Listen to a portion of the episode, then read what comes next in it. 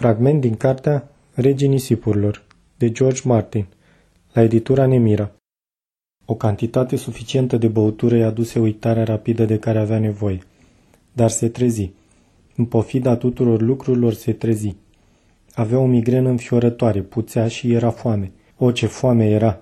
Nu fusese atât de flămând niciodată. Cres știa că nu al său era stomacul care cerea de mâncare.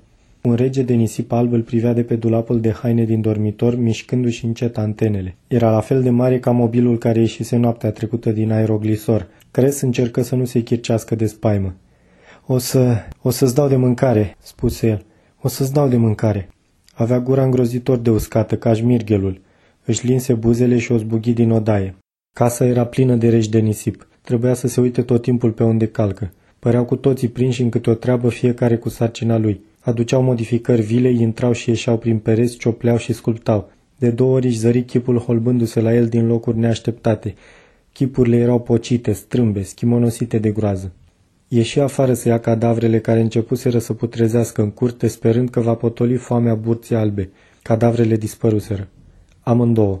Cres își aminti cu câtă ușurință puteau căra mobilii lucruri de câteva ori mai grele decât propria lor greutate. Gândul că după tot ce mâncase burta mai era încă flămândă îl făcu să se înfioare. Când se întoarse în vestibul, o coloană de regi de nisip cobora scările. Fiecare mobil căra câte o bucată din măcelarul lui. Capul păru să-l privească plin de reproș când trecu pe lângă el. Cresc goli congelatoarele, bufetele, cămara, îngrămădind toată mâncarea din casă în mijlocul bucătăriei.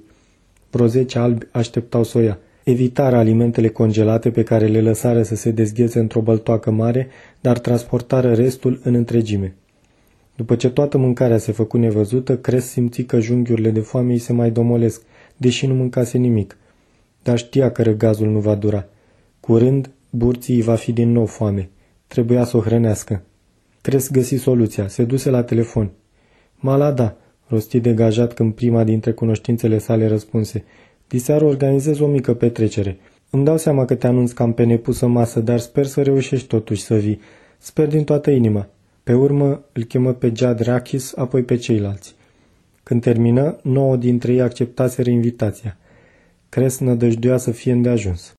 Își întâmpină invitații în fața casei. Mobilii curățaseră locul cu o repeziciune remarcabilă, iar terenul arăta aproape la fel ca înainte de bătălie și conduse pe fiecare pe măsură ce își făcea apariția până la ușa din față. Îi lăsa să intre ei primii.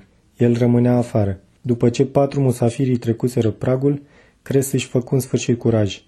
Închise ușa după ultimul sosit, ignorând exclamațiile speriate ce se transformaseră imediat în zbierete ascuțite și se repezi la aeroglisorul cu care venise neștiutoarea victimă. Se strecură înăuntru nestingherit, apăsă pe clapa de pornire și înjură. Vehiculul era programat să răspundă numai la amprenta digitală a proprietarului, firește. Următorul care sosi fu Jad Rakis. Cres alergă spre aeroglisorul lui de cum ateriză și îl înhăță de braț pe Rakis, care cobora din aparat. Urcă la loc, iute, îi spuse împingându-l. Du-mă în oraș. Iute, Jad, pleacă de aici. Dar Rakis îl privi nedumerit, fără să facă nicio mișcare.